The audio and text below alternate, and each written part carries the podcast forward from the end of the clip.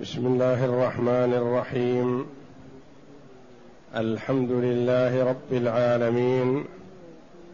والصلاة والسلام على نبينا محمد وعلى آله وصحبه أجمعين. وبعد. بسم الله. أعوذ بالله من الشيطان الرجيم. ولمن خاف مقام ربه جنتان. فبأي آلاء ربكما تكذبان؟ ذواتا أثنان فبأي آلاء ربكما تكذبان؟ فيهما عينان تجريان. فبأي آلاء ربكما تكذبان؟ فيهما من كل فاكهة زوجان. فبأي آلاء ربكما تكذبان؟ هذه الآيات الكريمة من سورة الرحمن جاءت بعد قوله جل وعلا فإذا انشقت السماء فكانت وردة كالدهان. فبأي آلاء ربكما تكذبان؟ فيومئذ لا يسأل عن ذنبه إنس ولا جان. فبأي آلاء ربكما تكذبان؟ يعرف المجرمون بسيماهم فيؤخذ بالنواصي والأقدام. فبأي آلاء ربكما تكذبان؟ هذه جهنم التي يكذب بها المجرمون يطوفون بينها وبين حميم آن. فبأي آلاء ربكما تكذبان؟ ولمن خاف مقام ربه جنتان. سنة الله تبارك وتعالى في كتابه العزيز أنه بعدما يذكر حال الأشقياء الظلمة المجرمين يذكر حال الأتقياء البررة. ترغيبا وترهيبا تخويفا لمن عصى الله جل وعلا لعله يرجع عن غيه وطغيانه وترغيبا لمن اتقى الله جل وعلا أن يجتهد في الأعمال الصالحة وليعرف أن ما يعمله هو محفوظ له وهو مجزي به وهو واجد لثوابه. لأن الله جل وعلا يقول للعباد يوم القيامة كما ورد في الحديث القدسي يا عبادي إنما هي أعمالكم أحصيها لكم ثم أوفيكم إياها فمن وجد خيرا فليحمد الله لأن الله جل وعلا هو الذي تفضل عليه ووفقه للعمل الصالح. فمن وجد خيرا فليحمد الله ومن وجد غير ذلك فلا يلومن إلا نفسه لا يلوم إلا نفسه هو الذي ترك الصراط المستقيم. هو الذي ترك الهدى وتجنبه وسلك طريق الضلال. هو الذي أعرض عن طاعة الله باختياره. ما يقول أنا مجبر وبغير اختياري. لو كان مجنون أو فاقد العقل أو معتوه ما كلفه الله جل وعلا ولا حاسبه. رفع القلم عن ثلاثة. لكنه بعقله واختياره وإدراكه وتمييزه أعرض عن طريق الحق وسلك طريق المغضوب عليهم أو الضالين. أعرض عن الهدى وسلك الضلالة باختياره.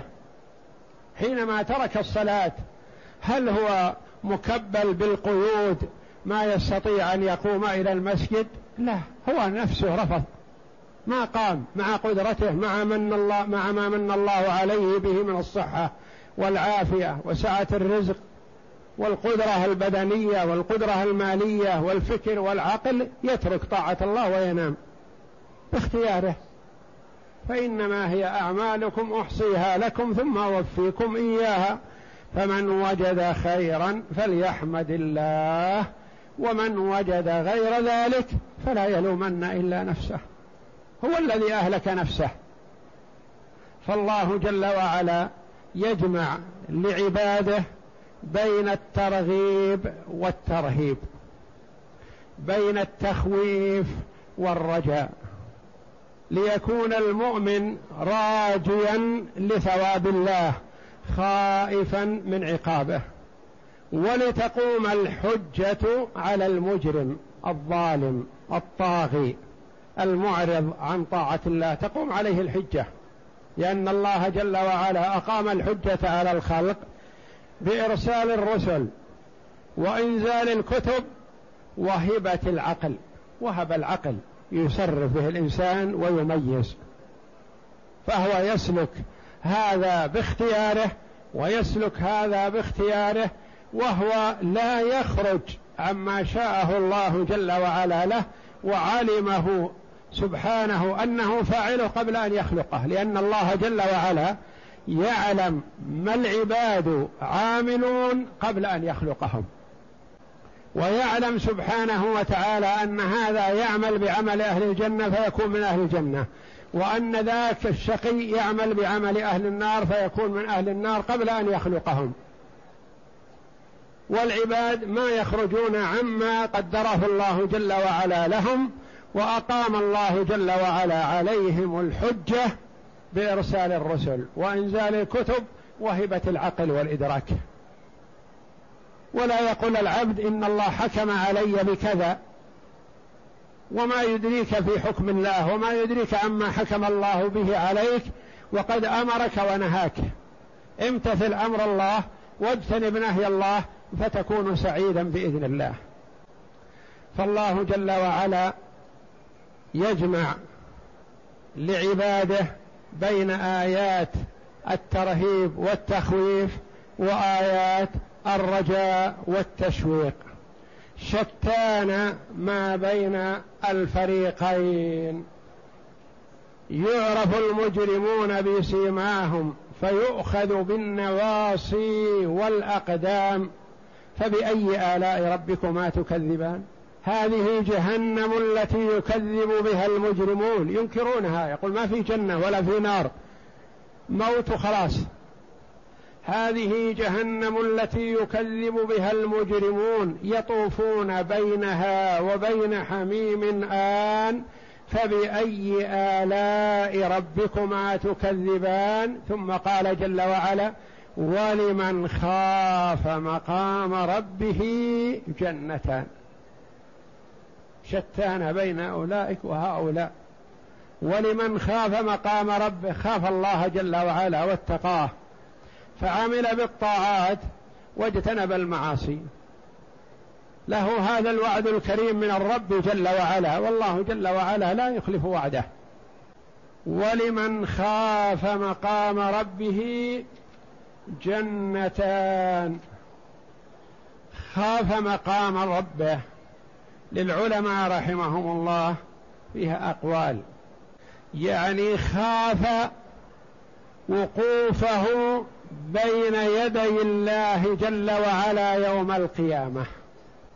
خاف وتأمل وتذكر وقوفه بين يدي ربه يوم القيامة فانتهى عن المعصية تركها.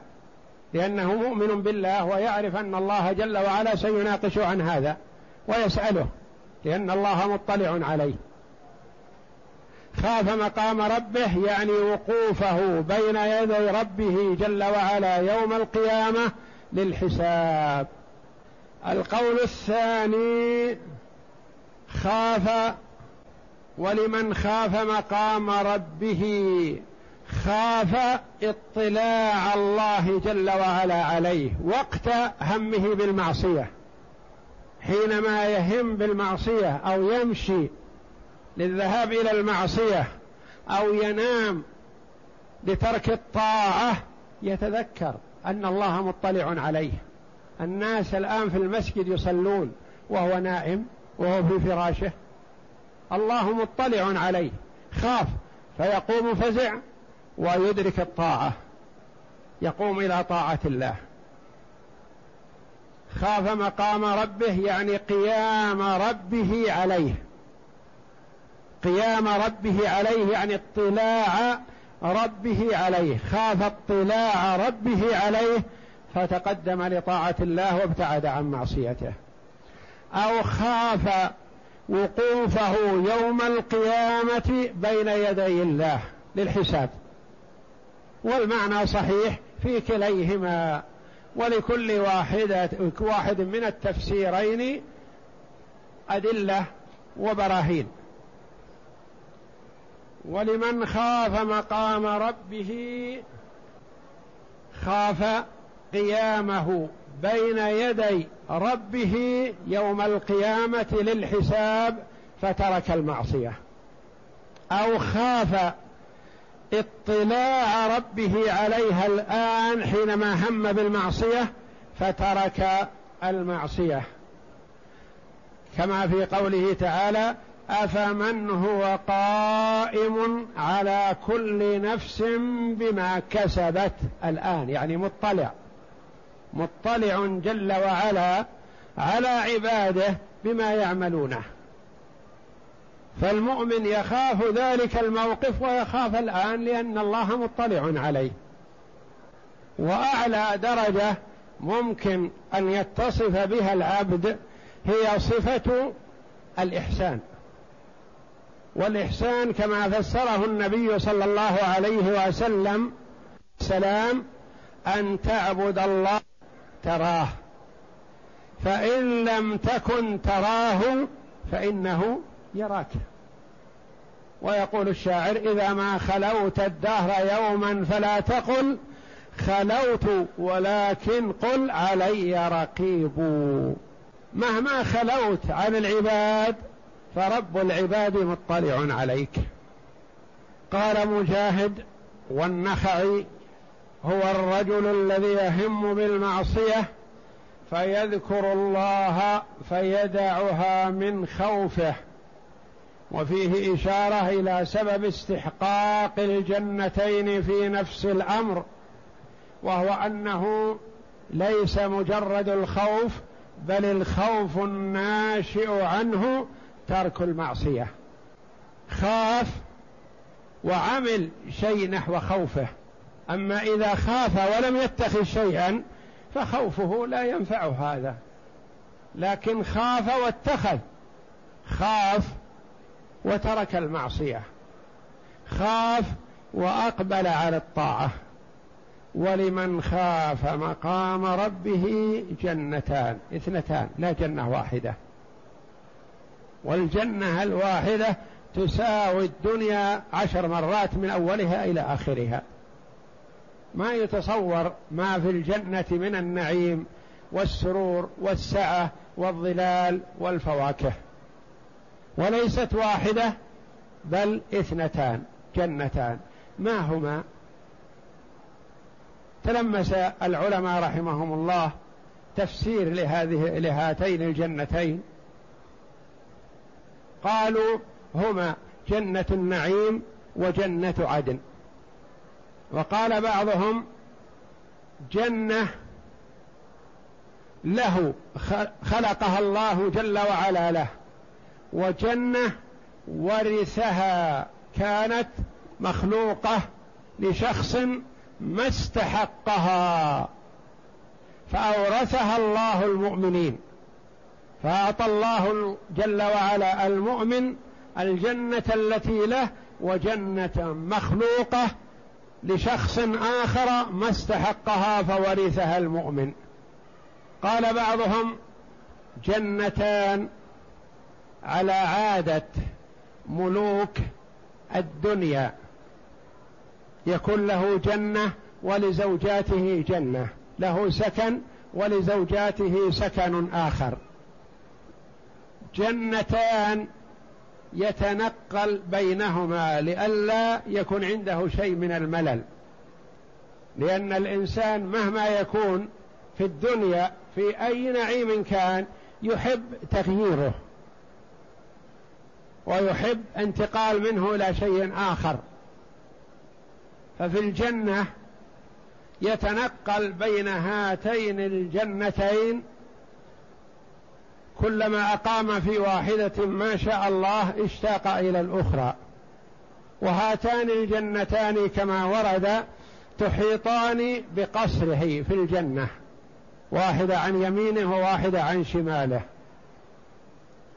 وقال بعض المفسرين جنتان جنة استحقها بعمله بفضل الله وجنة استحقها زيادة فضل ليس لها مقابل لأن الله جل وعلا يعطي عباده في الجنة على عملهم وزيادة.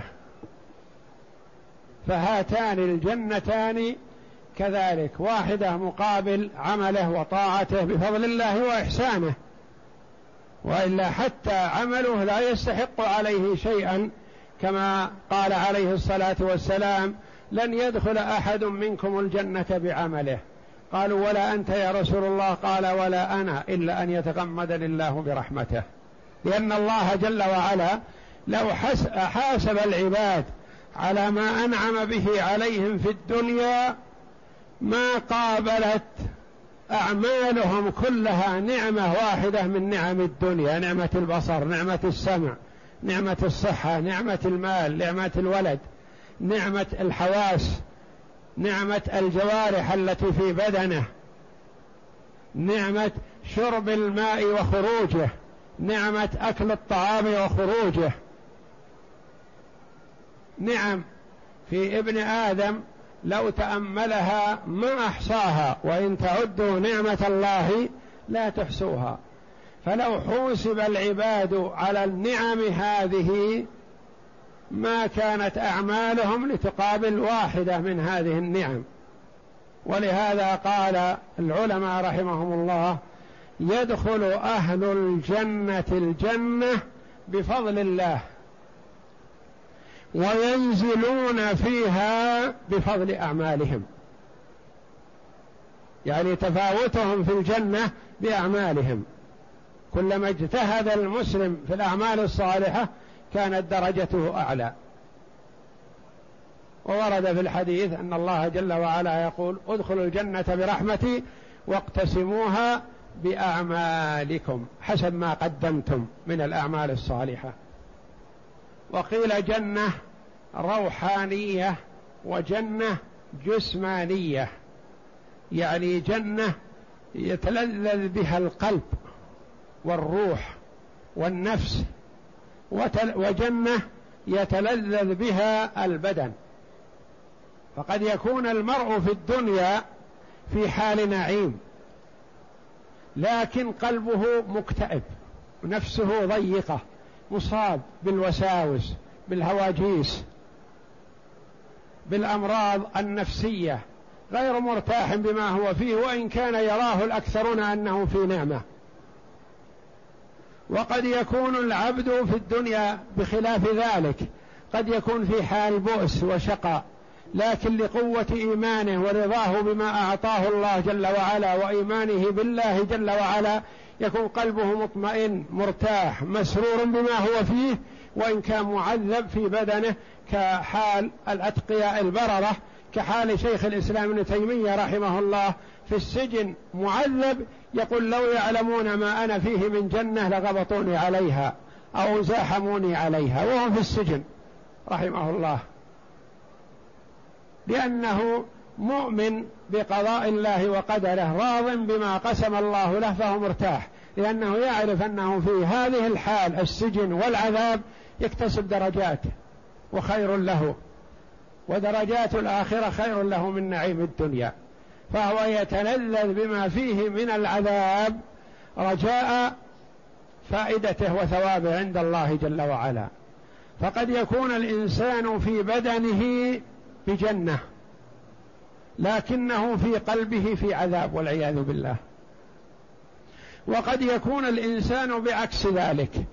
قلبه مرتاح مؤمن راض مطمئن مسرور وهو معذب مؤذى متسلط عليه لكنه راض بذلك لما يرجو من ثواب الله.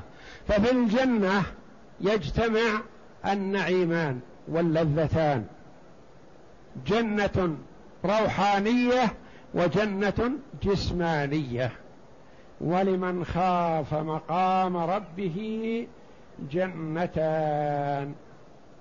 قال بعض المفسرين رحمهم الله إنما هي جنة واحدة. والتثنية لأجل موافقة رؤوس الآي. وهذا خطأ وضلال لكني ذكرته لأنه قد وجد في بعض الكتب. وكما قال بعضهم هذا من أعظم الغلط على كتاب الله. أن الله جل وعلا يقول ولمن خاف مقام ربه جنتان ثم يفرع جل وعلا ويبين ويفصل في هاتين الجنتين ويأتي آت فيقول لا هي جنة واحدة لكن من أجل الآيات فبأي آلاء ربكما تكذبان؟ ولمن خاف مقام ربه جنتان؟ لا. هذا خطأ. قال ابن عباس رضي الله عنهما وعد الله المؤمنين الذين خافوا مقامه فأدوا فرائضه. الجنتين وعنه أيضا يقول خاف ثم اتقى.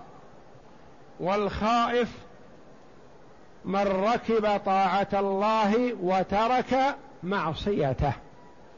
يعني لا يترك المعصية ويعرض عن الطاعة ولا يأتي بالطاعة والمعصية فيتزاحمان وإنما يتقي المعصية ويسارع في الطاعة.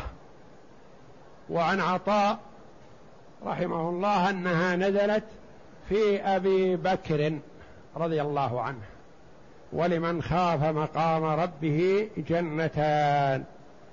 يروى أن أبا بكر رضي الله عنه قدم له لبن وهو في أشد الحاجة إليه عطشا وجوعا فشربه ثم قيل له أن في مدخله شبهة فقاءه رضي الله عنه كله ولم يترك في جوفه منه شيء. ومر به النبي صلى الله عليه وسلم وهو يخرجه يتقيأه. فقال يرحمك الله. لقد قال الله فيك أو أنزل الله فيك ولمن خاف مقام ربه جنتان. رضي الله عنه وأرضاه. ولا شك أنه هو أفضل هذه الأمة بعد نبيها صلى الله عليه وسلم ورضي الله عنه وأرضاه. ولو وزن إيمان أبي بكر رضي الله عنه بإيمان الأمة كلها قاطبة لرجح لقوة إيمانه بالله ورسوله.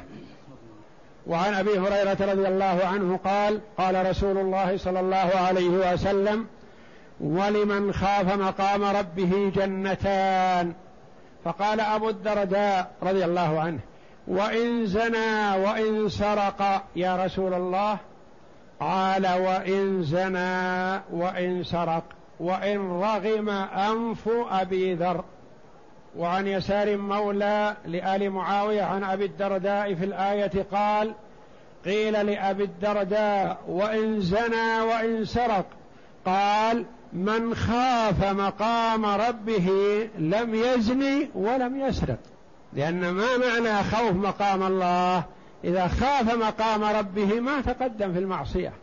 ما سار ولا ذهب للمعصية. خاف لأنه حينما يزني أو يسرق كما ورد في الحديث لا يزني الزاني حين يزني وهو مؤمن ولا يسرق السارق حين يسرق وهو مؤمن. يعني يكون ضعيف الإيمان ما غير كامل الإيمان هو لا يخرج من الإسلام بالزنا والسرقة وشرب الخمر وغيرها من الكبائر لكنه لا يكون قوي الإيمان ولا متين الإيمان وإنما هو ضعيف الإيمان. والإيمان كما هو واضح في تعريفه يزيد بالطاعة وينقص بالمعصية. فالإيمان قول وعمل واعتقاد. قول شهادة أن لا إله إلا الله وقراءة القرآن والذكر والأعمال الصالحة اللسانية وعمل بالجوارح الصلاة والصيام والزكاة والحج وبر الوالدين وصلة الأرحام وغير ذلك واعتقاد بالجنان أي بالقلب إيمان كامل بالقلب. يزيد بالطاعة وينقص بالمعصية. كلما اجتهد المسلم في الطاعات زاد إيمانه. وكلما وقع في المعصية نقص إيمانه. ولهذا كل إذا كان المرء في رمضان يصوم ويصلي ويحافظ على الصلوات الخمس يزيد إيمانه وتسهل عليه الطاعات ويسارع فيها.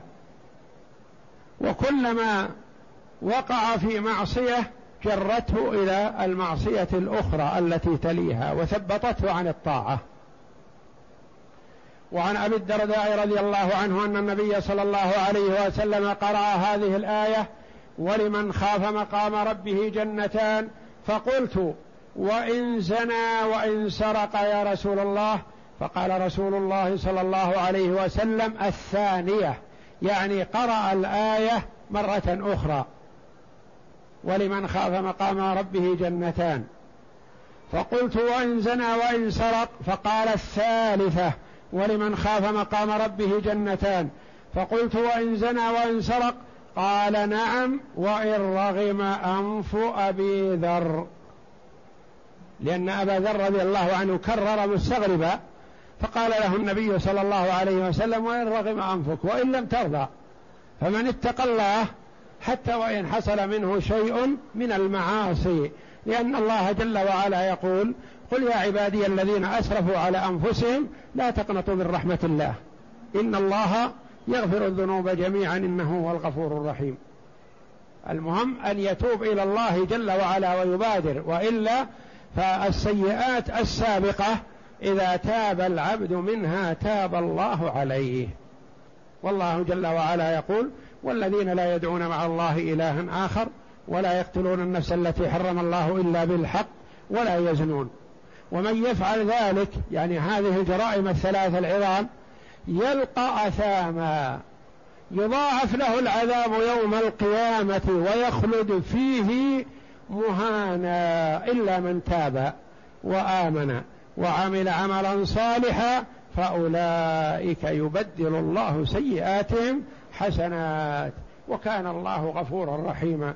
ومن تاب وعمل صالحا فإنه يتوب إلى الله متابا. من تاب من هذه الجرائم وعمل صالح فالله جل وعلا يبدل سيئاته بحسنات يوم القيامة. لتوبته وندمه ورجوعه إلى الله جل وعلا. ولكن على العبد أن يبادر بالتوبة لأنه لا يدري متى يباغته الأجل. قد يقول ابن أربعين سنة مثلا إن شاء الله إذا بلغ ستين أتوب. هل تدري أنت تصبح حيا أو ميتا؟ إذا نمت تدري هل تستيقظ أو من نومك تنتقل إلى ربك؟ يقبض الله روحك ولا تعود. فما يجوز للإنسان أن يمهل ويسوف. هذا من تلاعب الشيطان بالعبد. يقول إذا بلغت سن كذا إذا بلغت سن كذا تتوب وتندم وإلى آخره. وما يدريك هل تبلغ أو لا تبلغ. وإنما الواجب على المسلم المبادرة بالتوبة سرعان ما يقع منه الذنب. رضي الله عنه توبة الكذابين الذي يقول استغفر الله وأتوب إليه وهو مصر على ذنبه. وإنما التوبة الصادقة بالإقلاع عن الذنب والندم على ما فرط منه والعزم على أن لا يعود. هذا إذا كانت المعصية تتعلق بحق الله. فإن كانت المعصية تتعلق بحق آدمي فلا بد من رد الحق إلى صاحبه أو يستحله أو يدعو له ويذكر محاسنه في الأماكن التي ذكر فيه مساويه ويدعو له ويترحم عليه حتى يرى أنه كافأه عوضه عما انتقصه من عرضه أو غير ذلك. وعن أبي موسى الأشعري رضي الله عنه أن رسول الله صلى الله عليه وسلم قال جنان الفردوس أربع جنات جنتان من ذهب حلي حليتهما وآنيتهما وما فيهما وجنتان من فضة حليتهما وآنيتهما وما فيهما وما بين القوم وبين أن ينظروا ربهم إلا رداء الكبرياء على وجهه في جنة عدن. أخرجه البخاري ومسلم وغيرهما. وعن أبي موسى رضي الله عنه في الآية قال جنتان من ذهب للسابقين وجنتان من فضة للتابعين. وذلك أن جنان الجنة متفاوتة وكل من فيها حتى أدنى واحد فيهم يرى أنه لا يوجد أحد مثله فيما هو فيه من النعيم. ولهذا ورد أن الأعلى يزور الأدنى في الجنة ولا يزور الأدنى الأعلى.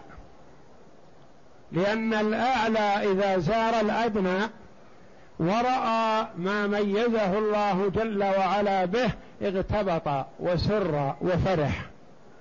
فيدخل عليه السرور ويدخل السرور على أخيه بزيارته. بخلاف الأدنى إذا زار الأعلى. رأى شيئا عند الأعلى ليس عنده فربما حس في نفسه أنه في دون.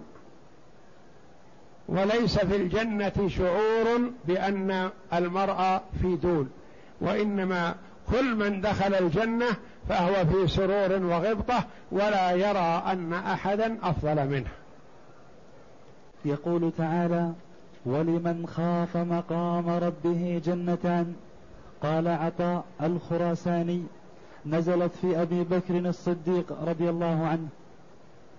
وقال ابن أبي حاتم عن عطية بن قيس في قوله تعالى ولمن خاف مقام ربه جنتان؟ قال نزلت في الذي قال أحرقوني بالنار لعلي أضل لعلي أضل الله قال تاب يوما وليلة بعد أن تكلم بهذا فقبل الله منه وأدخله الجنة. والصحيح أن هذه الآية عامة كما قاله ابن عباس وغيره يقول تعالى ولمن خاف مقامه ولمن خاف مقامه بين يدي الله عز وجل. وكما قال المفسرون رحمهم الله العبرة بعموم اللفظ لا بخصوص السبب. فكون الآية عامة لا ينفي أن يكون سبب نزولها في أبي بكر الصديق رضي الله عنه. لكن إذا قلنا إنها خاصة في أبي بكر كان هذا الثواب خاص له دون غيره. والعموم أولى والله أعلم. بين يدي الله عز وجل يوم القيامة ونهى النفس عن الهوى ولم يطغى ولا آثر الدنيا وعلم أن الآخرة خير وأبقى. فأدى فرائض الله واجتنب محارمه فل فله يوم القيامة عند ربه جنتان كما قال البخاري رحمه الله. حدثنا عبد الله بن الأسود عن أبي بكر بن عبد الله بن قيس عن أبيه أن رسول الله صلى الله عليه وسلم قال جنتان من فضة آنيتهما وما فيهما وجنتان من ذهب آنيتهما وما فيهما وما بين القوم وبين أن يمضوا إلى ربهم عز وجل إلا رداء الكبرياء على وجهه في جنة عدن. وهم يرونه أهل الجنة يرون الله جل وعلا في كل أسبوع بمقابلة يوم الجمعة. يرون الله جل وعلا ويتلذذون برؤيته كما قال الله تعالى وجوه يومئذ ناظرة يعني من النظرة إلى ربها ناظرة من النظر. الأولى بالضاد من النظرة والثانية بالضاء من النظر نظر العين. وجوه يومئذ ناظرة يعني نظرة. إلى ربها ناظرة يعني تنظر إليه. والمؤمنون يرون الله جل وعلا يوم القيامة كما قال النبي صلى الله عليه وسلم كما ترون القمر ليلة البدر لا تضامون في رؤيته أو لا تضامون في رؤيته. وهذا من أصول أهل السنة والجماعة ومذهبهم أن المؤمنين يرون الله جل وعلا يوم القيامة وأن الكفار محجوبون عن ذلك في قوله تعالى كلا إنهم عن ربهم يومئذ لمحجوبون.